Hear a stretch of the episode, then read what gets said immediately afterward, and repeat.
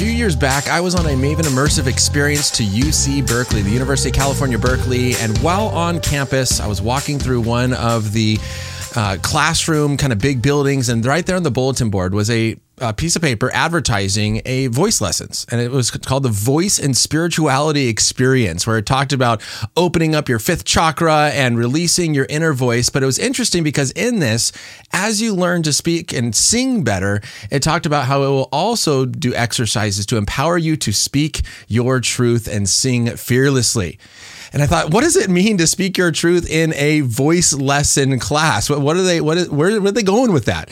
But these sort of sayings we hear all the time of speak your truth, love is love just be your authentic self. You only live once. You know, Jesus, God just wants you to be happy. These are common slogans that we hear, and we have to stop for a second and think well about these and think, hey, what do these mean? What are they communicating? Is there some truth here as well as are there some lies here that we need to expose that some cause us to be anxious or depressed or exhausted or even self focused versus others focused? And so that is going to be the topic of our conversation today on these lies that we often hear in culture. My name is Ryan Paul. This is Think Well, training you to think well about the Christian faith and culture so you can gauge the culture well with a biblical worldview. And today we are talking to Alisa Childers, the author of Another Gospel, uh, a podcaster, blogger, award winning music producer, um, and, and artist with ZOEgirl. She has written this new book, Live Your Truth and Other Lies, exposing popular deceptions that make us anxious, exhausted, and self obsessed. So, th- Alisa, it was fun to interview you on your last book, Another Gospel, and welcome back. Oh, thanks, Ryan. Good to be with you again. Yeah, I just uh, appreciate your work that you do and, and how you are explaining and, and uncovering some of these things that can lead Christians away. And so, kind of curious and kind of on how this book came about. Obviously, you know, you, you tell your story in your other book of, of the class that you were in and kind of being exposed to these lies that were creeping into the church and trying to expose those and help Christians be aware of how people maybe are leading away from a true Christian gospel. Uh, where, where did this kind of idea come about, about live your truth and other lies that we see in culture? Well, this book actually was and I think many people would have thought this should have been my first book. so the reason I say that is because back in 2017, I had written a book review of a, a book that was really popular at the time. It was uh, written by a self-professed Christian. It was published on a Christian uh, you know, publishing house. It was marketed to Christians, and yet it had this message in it that you know you're you should put yourself first. You're the hero of your own story. Everything's all about you. You've got to chase your dreams no matter what. And I wrote a review of that, and it went viral. It had like two million views within uh, just a couple of weeks of putting that out. And so that's wow. when I actually you know, started getting emails from publishing houses and agents about maybe writing a book. And I thought, well, I, I want to write about progressive Christianity first, just, you know, from, like you said, it's my story. It's really kind of, I guess you could call it a theological memoir. It's not, uh, really meant to be an academic survey or anything like that. It's just, it's really just my journey of encountering the movement of progressive Christianity and what that movement might say about God and about the Bible and about Jesus.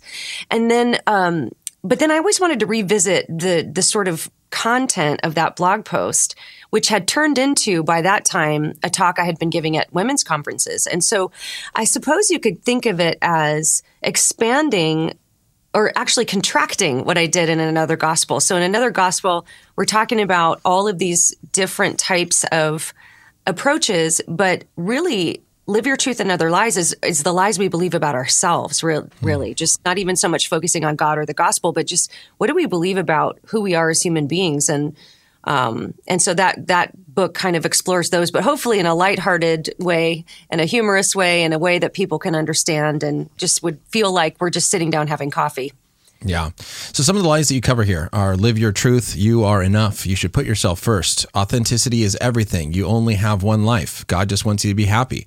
You shouldn't judge. You are the boss of you. It's all about love. Girl power is real power and live the truth. Um, and so uh, within these, you, you kind of talk about like how they are sometimes the the most kind of uh, the best lies are the ones that sound the most beautiful, and so I think that's something to kind of think about. Of like, why are these statements and phrases so attractive? Why are people drawn to these lies that you're saying are here in our culture? I I think that often these sorts of slogans are well intended. So if you think about even just the phrase "you are enough" or "you're perfect just as you are," because they kind of go hand in hand you know, if somebody's been beat down by people, if they've been told you're good for nothing, you'll never amount to anything, there's sort of this natural inclination. You want to make them feel better. You want to comfort them. And so it, it would make sense to say something like that. Like, you know, you're yeah. perfect just as you are. And I get it. So I think that, you know, that's why I said the best lies sound the most beautiful because I do think people from, you know, well intended hearts would want to say that to somebody. But it's interesting. I was watching a, a show with my daughter yesterday and somebody was feeling kind of bad about themselves and the other person said exactly that you know you're perfect just as you are. And so we were talking about that a little bit and it's like i get it but at the same time to tell somebody you're enough is really you're putting a burden on them. You're essentially saying like mm-hmm. whatever's wrong with you you have to fix that all by yourself because there's nothing outside of you that you need to be made complete or to be made whole. So all of the tools that you need are found, going to be found inside of you. But the reason that that's a burden is because it's not true. We actually don't have all the tools inside of us to fix all of our problems, which probably we created in the first place in many cases. Um, not in all cases, certainly, but you know, we get ourselves in a lot of messes that we are then told we have to get ourselves out of, which is just what we find inside of ourselves. But of course, the Bible tells us a hard truth, which is the bad news that precedes the good news, but that's that we're inherently fallen. We have this fallen sin nature that actually needs to be aligned with truth. It needs to be changed. And that's a word that the world doesn't really want to hear in reference to ourselves because the world would say, you know, you need to find what's inside of yourself and don't change that. Just live that out. And yeah. so that's kind of the, the thing. I think all these lies sort of circle around that idea. Yeah, and it sounds very similar. You know, just yesterday in my worldview class with my high schoolers, uh, we were finishing up the new spiritualist worldview, right? This idea kind of within kind of this new age movement of like, you, you know, we are all gods and this, you know, spiritual oneness that exists. And, and we watched videos by Deepak Chopra, a very famous spiritualist teacher, talking about how you can unlock all the power of the universe is within you if you would just realize who you are, that there's one consciousness, one ecosystem, one, you know, kind of substance that exists and we are all one. And then you have the power of the universe. And then we read quotes where it's like, you are powerful, you are wonderful, you are amazing, you are perfect, you are eternal, you are God. And it's like, and I ask my students, I'm like, is that attractive? And it's mm. like, yeah, like who doesn't want to like yes, I can do this. I have the power. I have the energy. I I am this amazing person. And that is very like encouraging in a sense. But at the same time, is that true? Am I God? Am I eternal? Do I have the power of the universe? Universe at my fingertips. And so this can kind of lead, you know, us to, as you I think you said, kind of have this almost this burden of then if I'm not doing well, well, why not? Is it because I haven't tapped into my energy, my sources, my my power that is supposed to be inside of me? And so this is helpful to kind of think through. Now, obviously, I think that as I'm teaching through new spirituality and new age movement and spiritualism and that kind of stuff, I see these lies a lot kind of within that idea that we are kind of have the divine within us. Um, where are you seeing these? Uh, you mentioned there's one Christian writer. Where else are you seeing people kind of presenting uh, these lies? Where do you see them most common? Well, I just think the ones that I talked about in this particular book are everywhere. I mean, it's in all of the programming that's aimed at my kids it's in a lot of, sadly, a lot of Christian literature that's aimed at women. I think that we see that a lot, but mainly I think the place we see it more than anywhere is just on this the pop level social media influencer, like self help guru kind of people. It's just interesting this phenomenon of social media, what it's created are these communities with essentially gurus that people follow. And a lot of times these gurus don't have any qualifications to be that for somebody, but yet they position themselves as experts, not just in one thing, but in many things. It's just, it's so fascinating to me to go on some of these social media platforms and witness whoever it is that's leading the community um, will literally learn how to do something and then make a video teaching other people how to do it when they've literally just learned how to do it, whether it's hmm bread or it's, you know, a, cooking a meal or it's some sort of exercise thing or spiritual thing. Or maybe, and I, I point this out in the book too, very often they're in the middle of massive life changes. And some of those, uh, you know, we would draw our compassion and we'd want to pray for people, of course. But it's like, it's, it's weird to me that people want to take life advice from somebody who's in a massive life change. So we haven't even had a chance to see how this is going to pan out for them. And yet they're saying, oh, this is wonderful. I've changed, you know, either they deconstruct out of the faith, I've left the faith, and you should too because of XYZ. But like, give it five years, give it 10 years, yeah. see how this pans out. And so it's just an interesting phenomenon, this sort of self appointed expert that we see. And so a lot of that is, it's an easy message, I think, just to say, you know, you have it within you. I'm finding it within me. Follow your heart. I'll follow my heart it's it's i mean i hate to say it this way but it's kind of lazy. It's easy to tell somebody to do that because then you don't have to actually do the hard work of grounding yourself in what is true and actually you know especially in this culture where disagreement equals hate. And so if you can just make a platform telling people hey i'm not going to disagree with you. You get to do whatever you want. Well that feels good to people. And uh, yeah it's just an interesting phenomenon i think yeah. Yeah. And it's, a, you know, kind of along with that, I think, you know, I talk with my students about this idea of like, do whatever you want, but as long as you don't hurt anybody right? We, we talk about how this is kind of a, just a very minimalistic ethic, right? It's just like, just don't yeah. hurt people. It's like, what about going above and beyond and loving people and helping people and caring for people? And that takes a little bit more work and that is a little bit harder to do. Um, now, another place in which you mentioned in your book where I think this is also very common is I see this as I walk around my neighborhood in signs that are in f- the front yard of many houses uh, in my area of Southern California.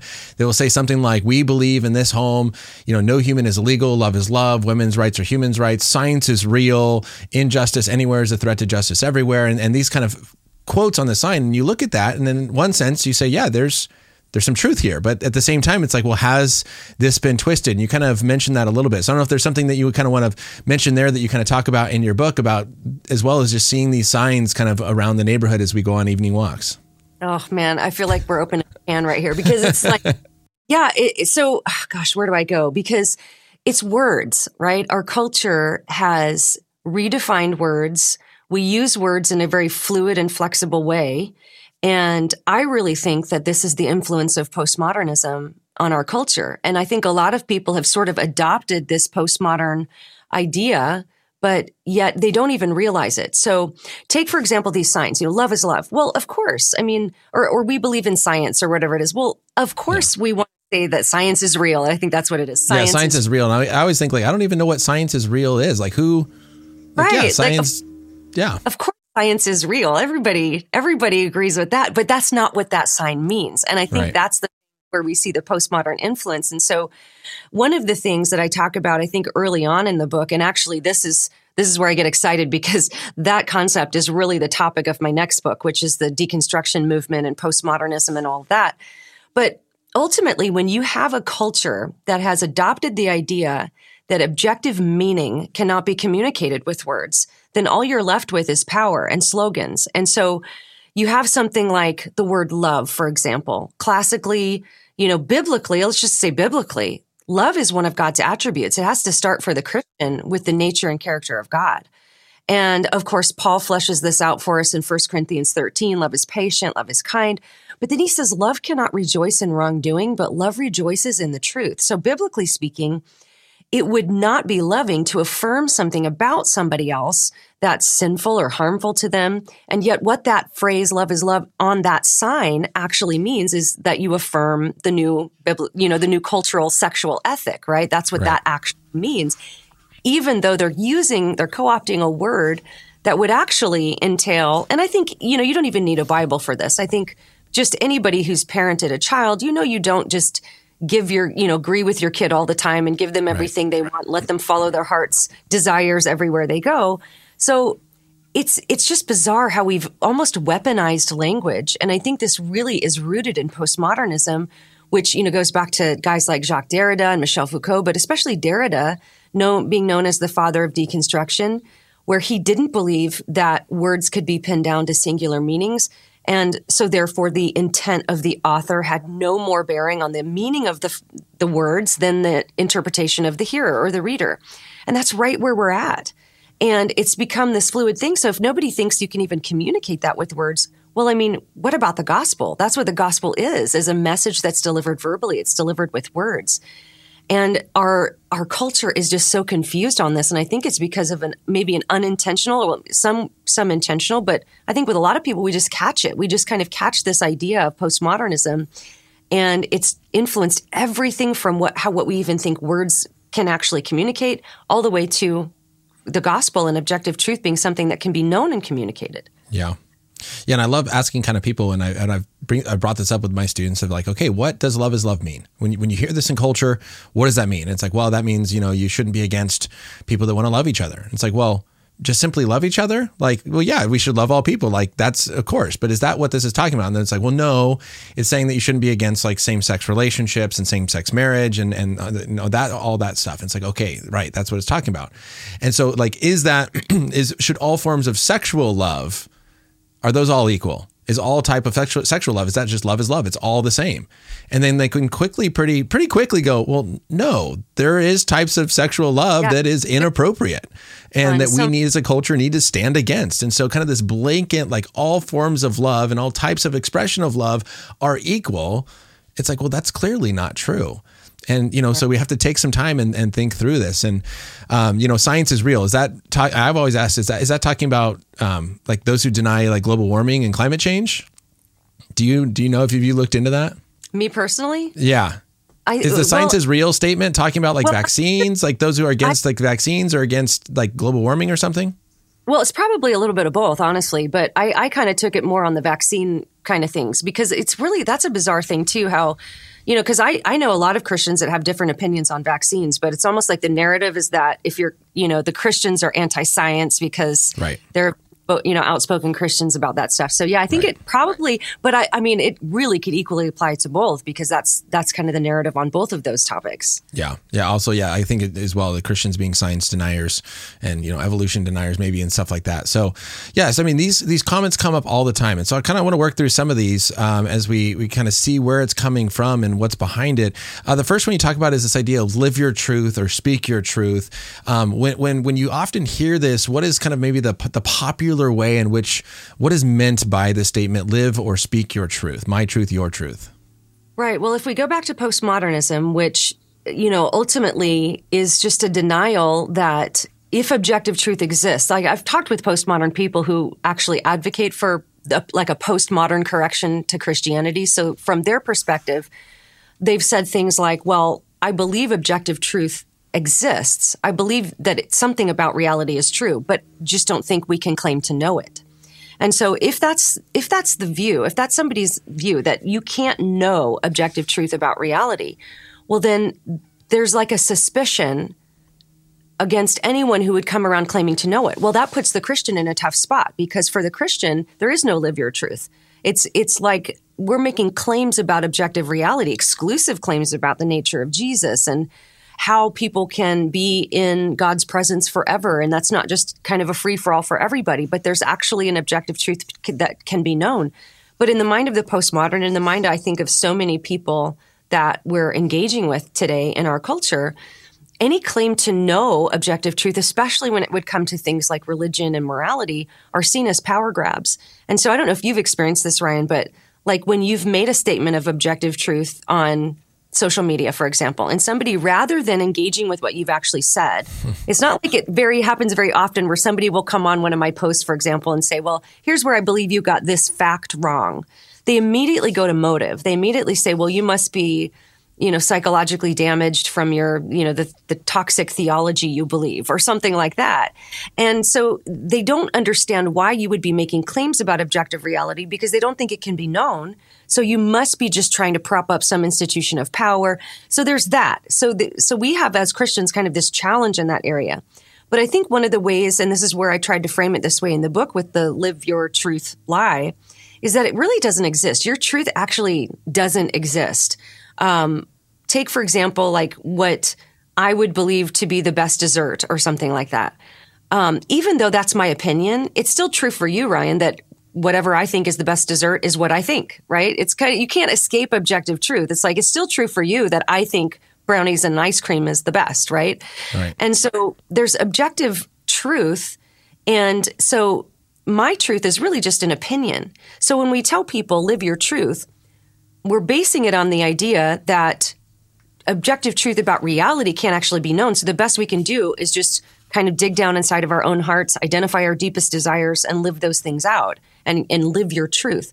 But I think there's something else underneath that, and that goes kind of hand in hand with the you're perfect just as you are and the you are enough lie. And that's that humans are inherently good. I think this is a huge message in culture. In fact, I love, you know, I was talking with you about your your research right now about evangelism and teens. I think one of the biggest challenges teens have and all of us have right now today in this culture is convincing people that they need to be saved. Convincing people that they actually are sinners in need of a savior because right.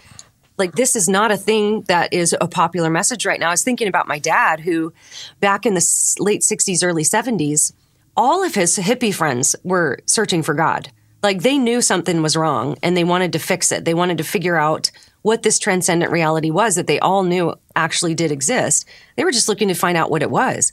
But fast forward to today and people do, they, they think they're inherently good. They've been told this their whole lives. And so that would make sense. If you thought you were inherently good and objective truth couldn't be known, well, then living your truth would be the absolute most virtuous thing to do. I really get that. But I think we have to take a couple steps back and say, okay, are those things true that objective truth can't be known? And are we good? Because if we back up to those questions, then we can see how living your truth can actually be a very dangerous thing in some cases. Yeah.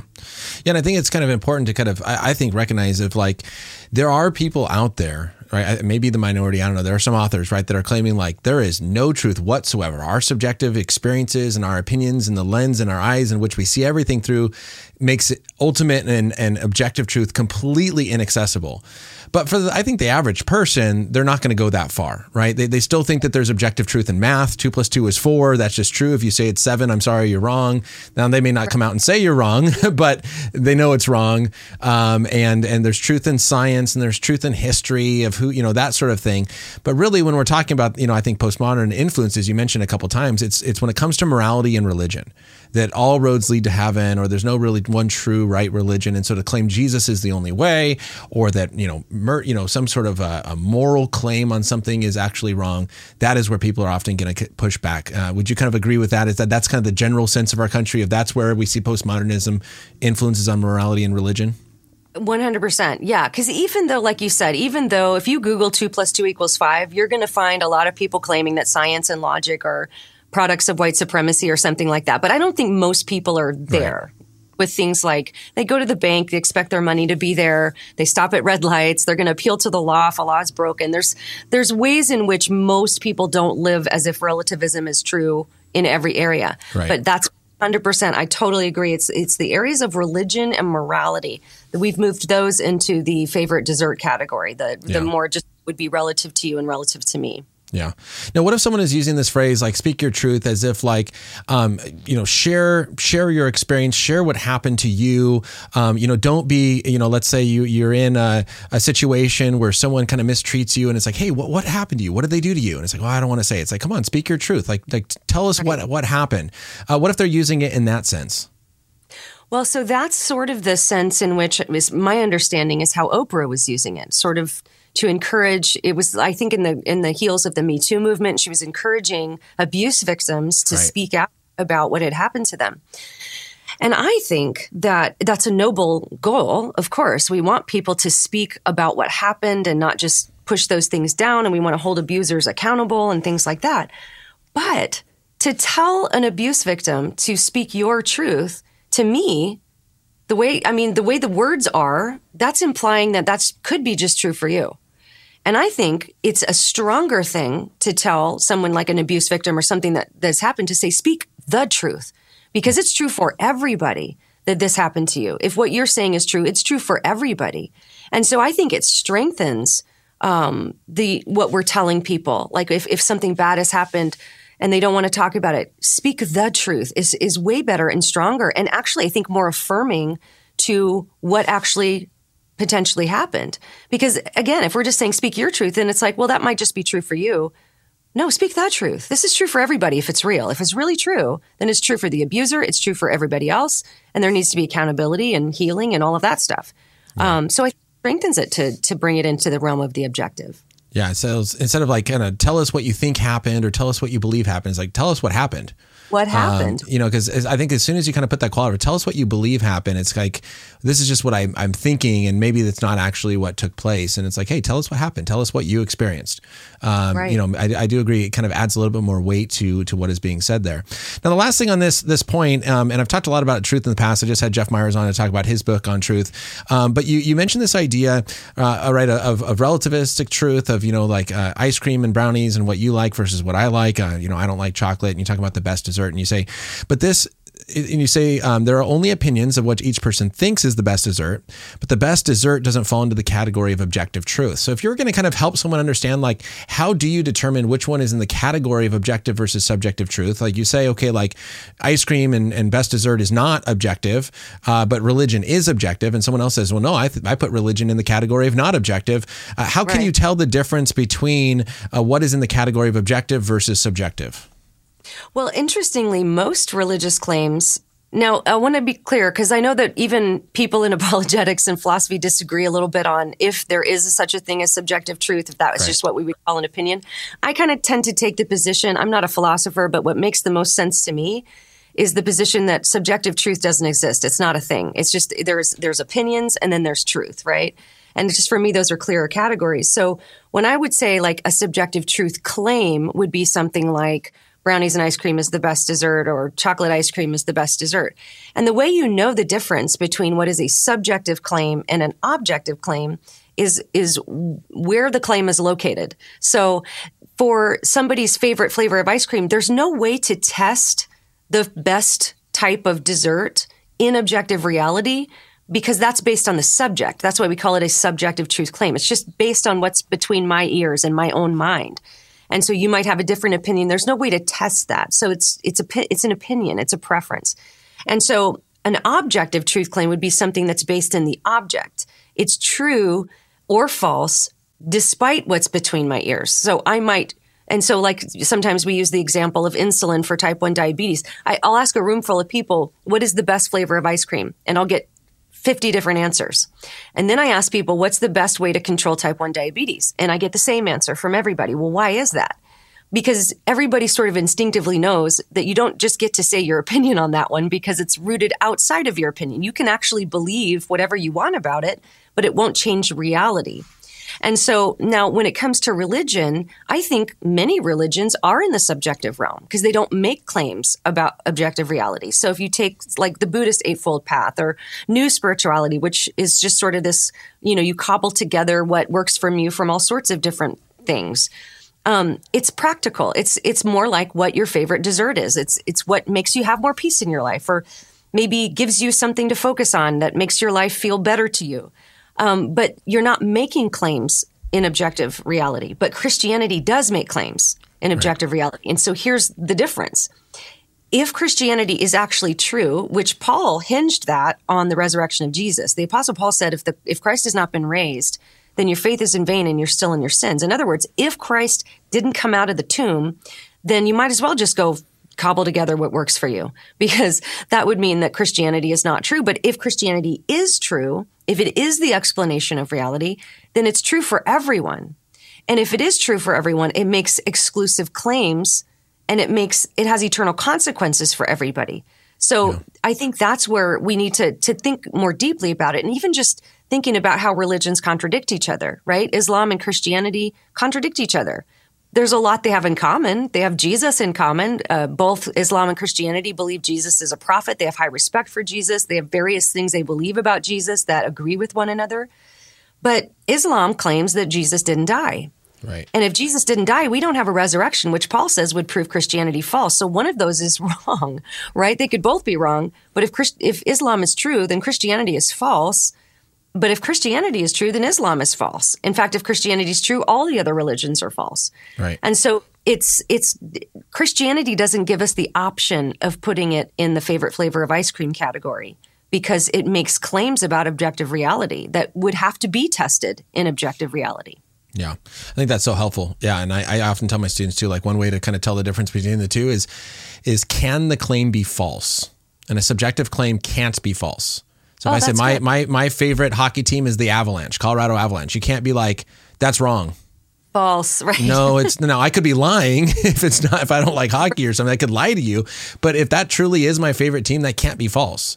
You know, coffee ice cream is my favorite kind of ice cream. That's wrong. No, it's not. It can't be because that is my favorite. And so, if a claim can be false, it's in the objective category. If it can't be false, it's in the subjective category. And so that sometimes helps as well. Now, uh, kind of moving on to other lies. Uh, you talk about this one, and you mentioned it kind of in our introduction of "you are enough." Uh, what is often being communicated here in the claim that you are enough?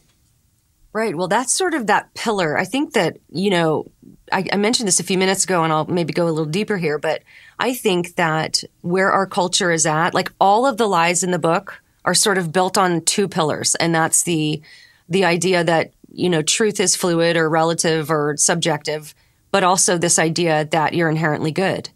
Um, this is the number one message that's pumped to my kids through every media outlet that we like. If we watch a show on Netflix or whatever it is, every message is telling them, you know, you are enough. You're perfect just as you are. And that's what I think that's that you are enough is built on. So many of these lies are built on the idea that if you dig down inside of your own heart and identify your deepest longings, your deepest desires, according to culture, those are going to be good.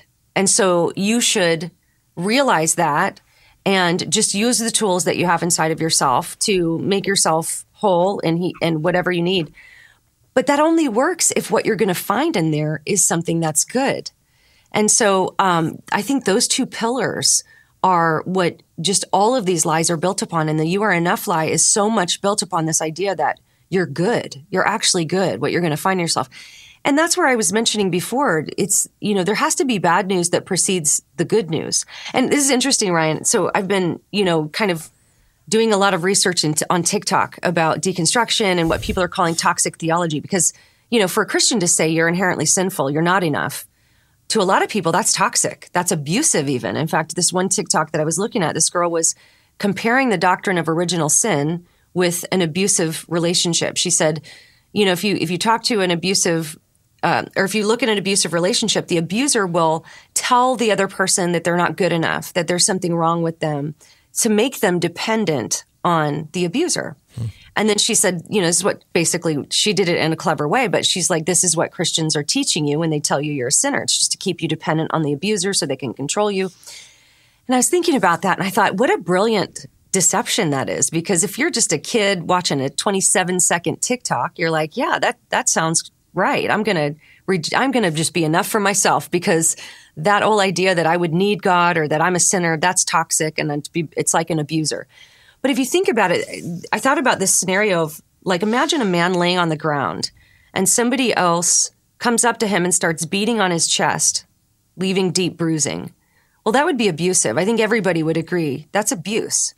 Unless the man laying on the f- ground has just had a heart attack and the person pounding on his chest is actually administering chest compressions for CPR. Yeah. That changes the narrative quite a bit. And so it's really only abusive or toxic if the bad news is untrue. Right. If it's not true, if he didn't have a heart attack and somebody's just beating on him, well, stop it. You're hurting him, right? but if that's actually saving his life, then it's actually life giving and it may be uncomfortable. It might hurt. It might bruise but it's saving his life. And so I, I, I've been thinking a lot about that. It's like calling this idea toxic, which so many people do today. It's only toxic if it's not true. And it assumes also that the motive of teaching it, and this is where that postmodernism comes in, because there has to be a power play if you're making a claim like this in, in the postmodern mindset, is, is this idea that, you know, you're just trying to keep them dependent upon you, because that's what an abuser would do. Well, that's assuming that that's why God teaches that is so that we'll be dependent just like to feed his narcissism or something like that. So there's this nefarious motive that gets assigned to it as well. And um, so there's just so many knots to untie for people today, I think, with with these lies. Yeah. Yeah. I've taken CPR training and they talk about how uh, you should be doing chest compressions deep enough to where you're going to break their sternum and probably crack some ribs. And it's like, oh, Dang, and then you watch all the movies and they're like going down half an inch, and it's like, I know, they're- they're like- um, yeah. and So uh, absolutely right. There, there's this understanding, and, and I hear this so much. I have I have so many co- times and, and conversations with students where they come to me and like, look, I don't need anybody's help. I can do this all on my own. And it's actually become so common that I start every year in my classroom and I go, so this idea, let's just get this out of the way that you can do everything on your own and that you don't need any help.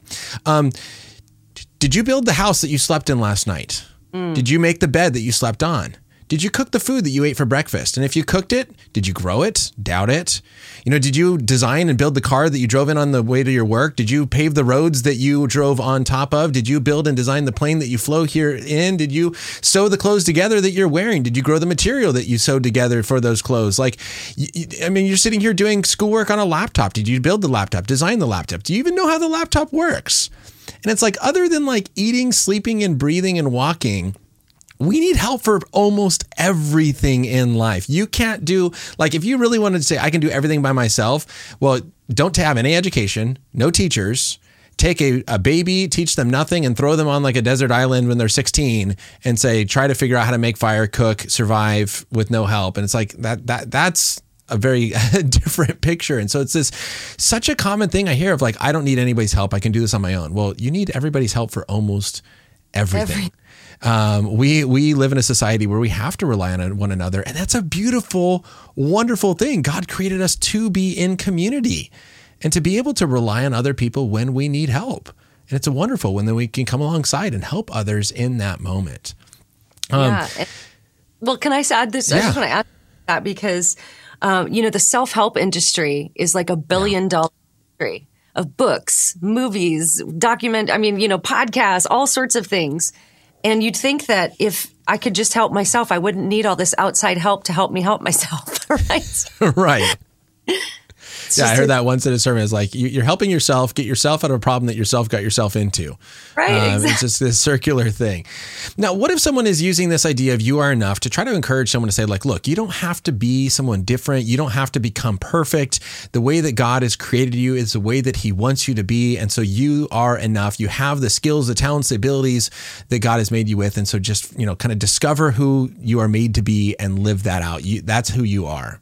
Right. And I think that's an important, I'm glad you asked this because that's an important thing to bring out because the one thing we do have to understand when we talk about things like original sin and our fallen nature is that there's something that precedes that. And that's the idea, it's the biblical teaching that every human being that's ever been born has been made in the image and likeness of God.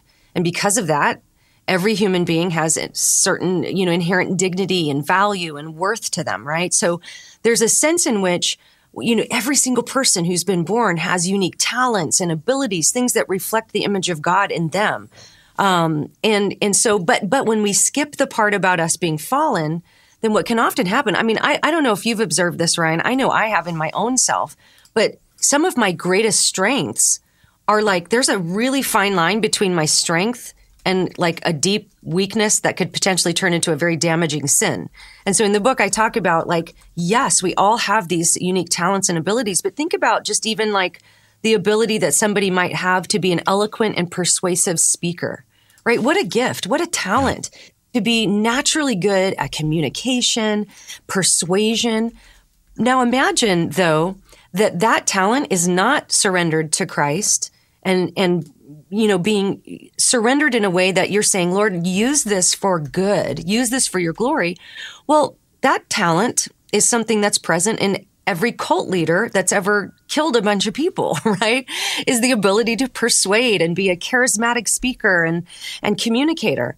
And so that the, the talent in and of itself can be inherently you know natural in somebody but if that's you, it can be used for good or evil. So can brute strength can be used for good or for evil. Math, scientific skills can be used for good or for evil. Um, medis- medical skill. I mean, you could think of any sort of natural talent somebody might have that could be used for great good or great evil. So just having those talents, it's not enough to just tell somebody, you know, dig down inside yourself and, and uh, you know, magnify your talents because you could use those talents for evil or for deception or for something like that. So it, there's a great uh, book by Kathy Koch called um, Eight Great Smarts, where she talks about the different. It's kind of a book about more like how kids work and just how Right. kids have different ways they're smart. But I love how she talks about, you know, the effect that original sin has on those things because you really can. And like in one way, you can have so much, you know, your kid is just like, I have a kid who's a diabolical genius. And I tell her, I'm like, I love that about you because you can like, you can rule the world one day, but you can also do some great evil with that, you know, with these ideas that you come up with.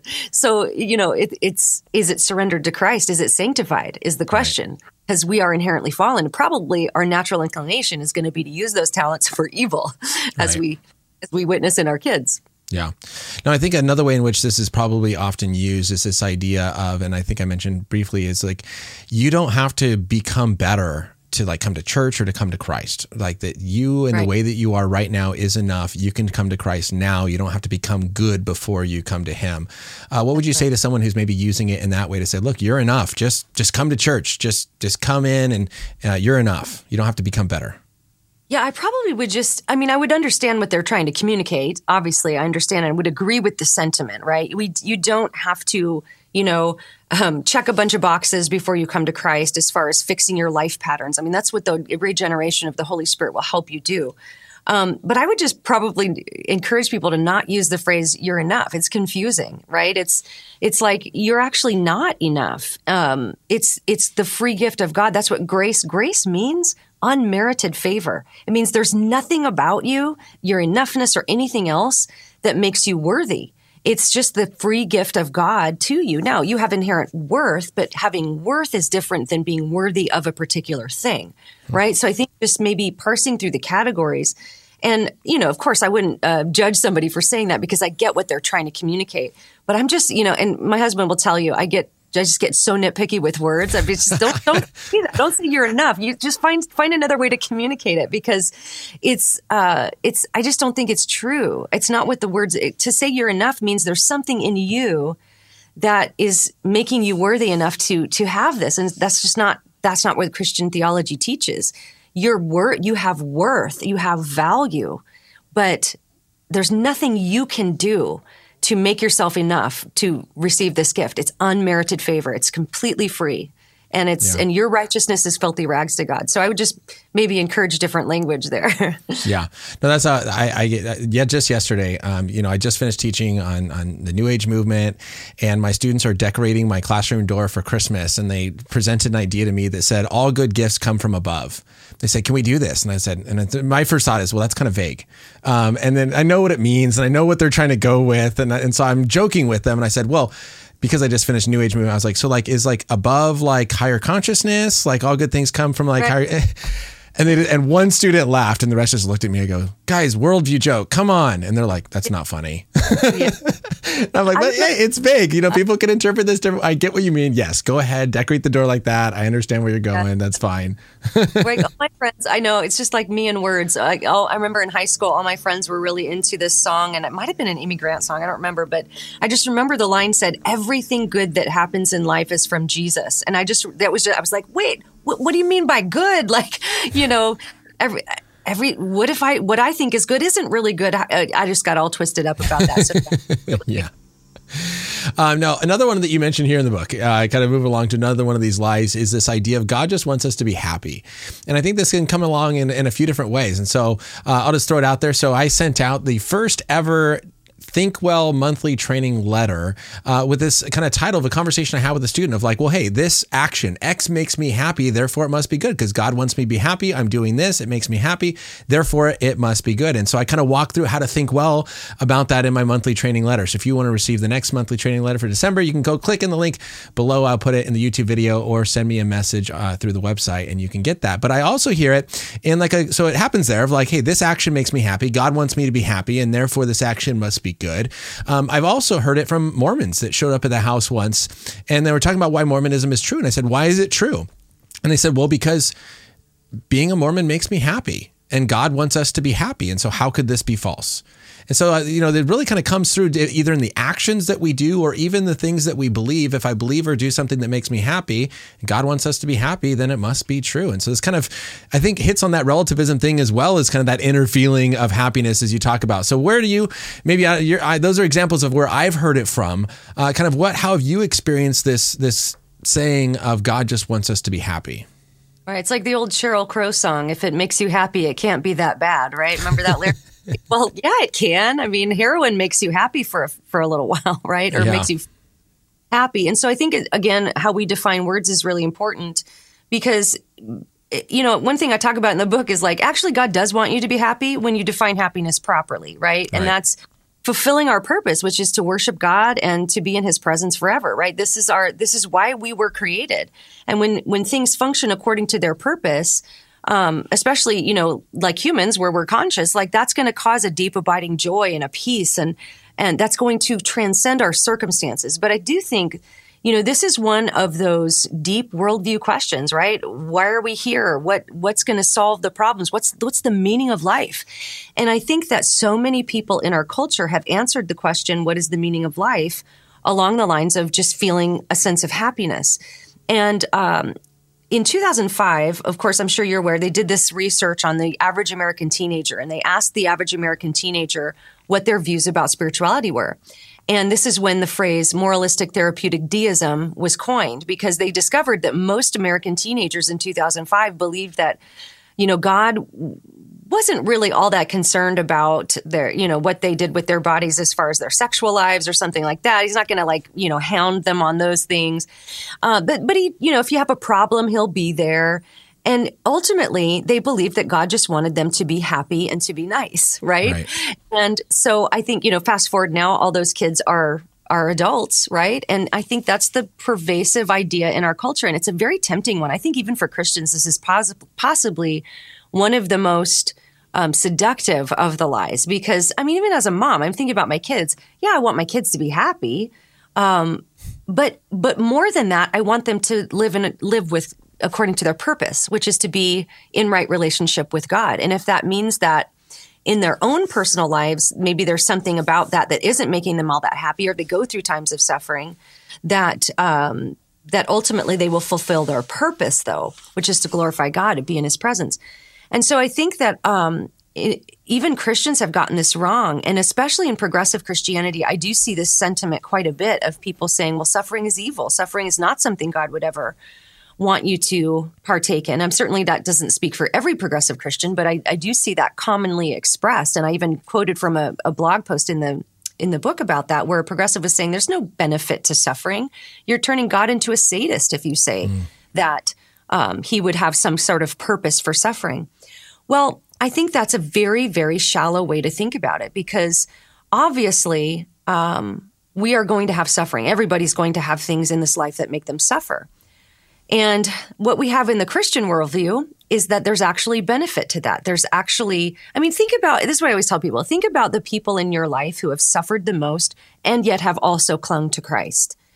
They're more compassionate than the rest of us. They're better at ministering to other people's needs than the rest of us. They have more wisdom than the rest of us. And in many cases, they have a deeper, more abiding joy about them to where they can be. I, I, I have friends like this where things that will irritate me, they're just more patient because they've mm. been through more. They've yeah. suffered more than I have. So the things that bug, bug me just don't bug them as much. Hmm. so we can all see the benefit in it. And that's the beautiful thing about the Bible. And this is what I tried to communicate in that chapter is that even as Christians, if we suffer, let's say we're in an unhappy marriage and we choose to, to be obedient and stay in that situation and pray and, and seek the Lord, or we're in a situation where we hate our job and we choose to just try to serve God and do it as unto the Lord and be faithful, even though it causes us suffering.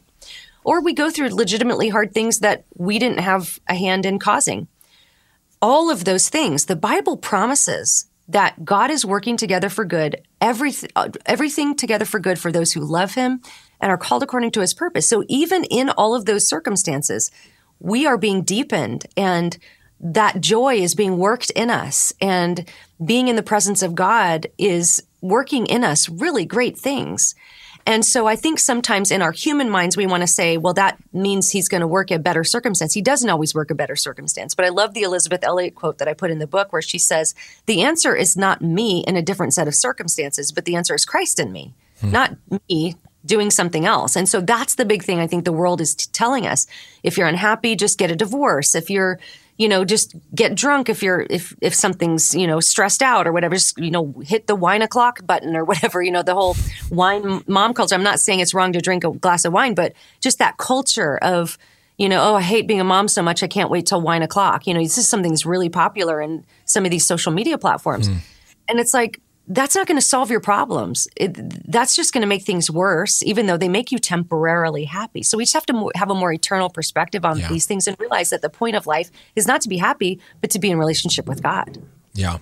Yeah, I think that's so true. And I, and I, think we see so many times in how this affects us. You know, how, how I put it in that my article is I said, God doesn't want us just to be happy. He wants us to be holy right? That's and, right. and that's that's the that's the call, and that sometimes requires so much more. But uh, you bring up such another great example is one of the common ways in which you see this being played out is, well, my marriage doesn't make me happy, so I'm going to get a divorce, and we see the the pain and the hurt and and that is caused to both the, the those that are married and the children that are involved because someone is just pursuing happiness and ra- rather than recognizing I want to do what is right and do what is good and do what is best for others, I want to be put right. This is like I think you know you talk about in the subtitle, you know, this self self-centeredness or this versus this other-centeredness and we have a self-obsession. It's like I'm I'm putting myself first and and I'm not happy and therefore I'm going to go find someone that will make me happy and often have less care about how that's going to affect others in our life and so we see this very very frequently and I think technology and social media kind of influences this or at least tempts us towards this as everything is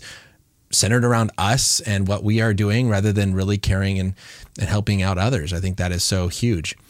Um, now, kind of as we finish up in the last uh, maybe 10 minutes or so that we have, one thing that I think you did here so well in the book is is in your chapter on authenticity is everything, right? We have such this uh, culture of, you know, be authentic and just, you know, be your true self. And and there's there's such beautiful truth to that. But then also, as you talk about it, this is one of those terms, as you say, has gotten a modern day makeover where you compare and contrast this idea of artificial authenticity versus biblical authenticity. And so I'd love to kind of parse this out a little bit in, in the time that we have left. And so, kind of, what are you communicating here in this chapter on on authenticity is everything?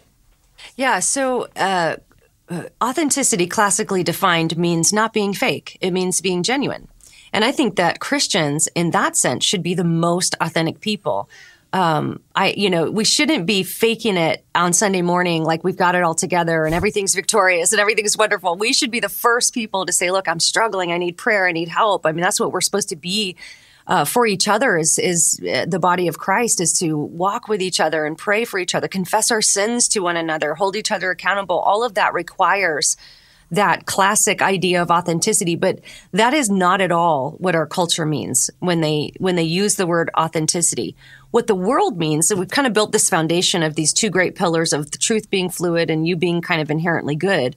Well, then authenticity is sort of the pinnacle of this, right? So the, the world will tell you to identify your deepest longings, your deepest desires, and and live though that's your true authentic self is your deepest desires according to culture right? That's the right. that's the artificial uh, authenticity we talk about in the book. So you identify your deepest desires that you make that your actual identity and then you proclaim that to the world and expect everybody else to affirm that about you. Well christianity gives a completely opposite picture of authenticity. If you want to be truly authentic biblically, then you're going to identify your deepest longings, your deepest desires, and you're going to realize that most, many to most of those are going to be in conflict with what is actually good and right. And so they require change. And that change, when in reference to a person in our culture, is like a, a bad word. It's like hate speech to, sit, to suggest to somebody that they would need to change their desires or bring those desires under submission of some of another authority, right? But the Bible teaches that we should actually repent, turn from those things and be changed every day. That's the Christian life is we are changed every day. And so, um, real authenticity isn't everything biblically, but holiness is pursuing Christ, being made more and more like him every day. And this is the process of sanctification. And uh, I love the way theologian Charles Ryrie talks about that, where he says, God gives you light, you respond to that light, and then he gives you more light. And you respond to that and then he gives you more light. And it's like this this process that we're all on. And some people are you know further down the road than others and some people that happens more quickly than others. But the point is that real biblical authenticity is surrendering those desires to Jesus and saying look I know that not all of these line up with your character, with who you are. So change this about me. I turn from this and I turn to you. And so making uh, conformity to Christ or holiness the main goal, I think, is a much better a much better thing to think about being everything than just simply living out your deepest desires. Yeah. And I think this then gets into such a deeper conversation uh, of just the, where our, our, identity is found and, and where that is, is do we determine identity?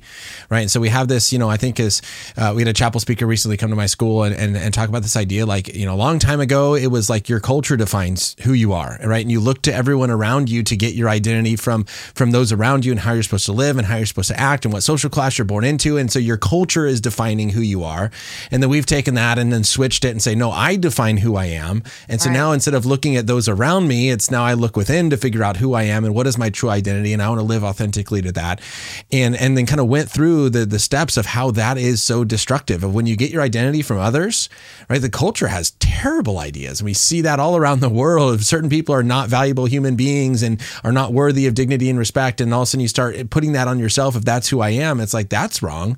But at the same time, we realize within we have desires. I love how Frank Turek puts this is like, we all have desires we ought not act on. Right. Yeah. And just because I have a deep seated desire within me for something does not mean I should do that.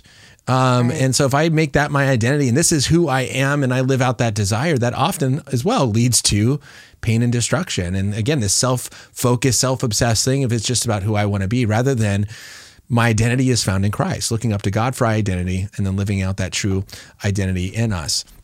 And, um, and so again, this kind of just speaks so much more into again not only the false idea of authenticity and what that means, but then who defines you. And and there's so much pain. I maybe you looking into TikTok and all this kind of stuff. You've seen this too, but like how much pain is caused by getting our value and our worth from likes, followers, subscribers, um, and, and and putting so much weight on what others think about us. Um, versus getting our identity and our value and our worth and dignity from Christ and living that out authentically. Yeah. Yeah, that's a great point. Yeah, and so you you start here and and kind of to wrap up this point is you talk about um, again kind of wrap, bring this back to scripture in, Second Corinthians. Um, you know, you talk about if anyone is in Christ, he's a brand new creation. The past is gone; we're literally made new. And so you said true authentic, authenticity begins with death specifically a death to self and a reorientation toward living Christ. I'd love you kind of if you could play this out just a little bit on what the hope that is in this as we finish up our time together. Right. Oh, well, it, it's it's just such a radically different worldview than culture right now, isn't it? It's just. Yeah. I mean, even you know, hearing hearing that, it's like I think the for Christians, what we have to do is we have to stop trying to fit in with culture. Now, it's not like we want to be jerks. We don't want to, you know, purposely offend people just, you know, to be a jerk, but we have got to get off the hamster wheel of culture. You mentioned social media. This is what I always tell people. Why not plant your feet in the unchanging word of God? It's never going to change. It's always going to be true. So if you're on that side, then you're on the right side of everything always how much better and more freeing and more peace is that going to give you than feeling like you have to check Twitter every five minutes to find out what you're supposed to think that you didn't think nobody thought five minutes ago? You know, Ryan, interestingly, as I do my deconstruction research, many of the posts that we quote in the book, we went back to double check the footnotes. They've a lot of them have been deleted. Hmm. Many of them I mean, that's that's how people exist now. Is just, oh, I wasn't supposed to say that, or now it's unpopular to say that, so I got to delete it so I don't get canceled. Oh man, get off the get off the hamster wheel of culture and just plant your feet on the bedrock of God's truth. And that is how you're really going to have true peace and true, um, just even peace with yourself and peace with God and, and peace with your circumstances is to just get off, get off that hamster wheel of culture and just plant your feet on God's truth. Yeah, that is so good.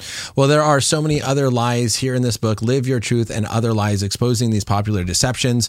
Uh, if you have enjoyed this conversation and, and have seen kind of some of these lives in your own life and, and helped and have enjoyed how we've tried to help you think well and think biblically about them, uh, pick up a copy of this book and kind of be educated on the others. Uh, Lisa, as we finish up, uh, I know that you're doing so much, you're podcasting, you're writing and blogging and everything. Can you kind of give some information to everyone who's listening about where they can find more information on the work that you're doing?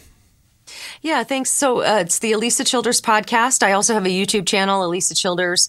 Um, and alisachilders.com has all the links and everything you need for all of that. But uh, yeah, so just that you can find everything there, alisachilders.com. Alisa, thank you so much for joining me and taking this time to discuss this new book of yours. Thanks, Ryan. All right, everybody. I hope this has been helpful. And again, pick up a copy here. All if you're watching on YouTube, all the links to Alisa's content will be listed there below. Again, a new monthly training newsletter is kind of going out each month. Uh, just another way in which I want to just try to help equip you to think well about the faith and the culture so that you can engage it well. And so this is a free resource. I'll put a sign up link below in YouTube, or if you're listening on podcast, you can go to the website think-well.org and you can sign up for that monthly training letters. I just want to kind of give you more resources for that as well as there's tons of other videos that'll pop up over, uh, over here of other interviews and content to help you think well on topics that are interesting to you. If you found this to be of value, if you would share it, like it, uh, send it to a friend who also will be encouraged by this and go pick up a copy of Alisa's book. So, with that, I just want to thank you so much for joining us today. I hope this has encouraged you in your faith and how God has called you to be in the identity that you have in Christ. Uh, we will be having more interviews and conversations uh, coming up. So, if you want to subscribe and check those out, you go ahead and do that. And I will see you next time with another conversation. And until then, continue to think deeply about God, Christianity, and Jesus because they are worth thinking about. God bless everybody.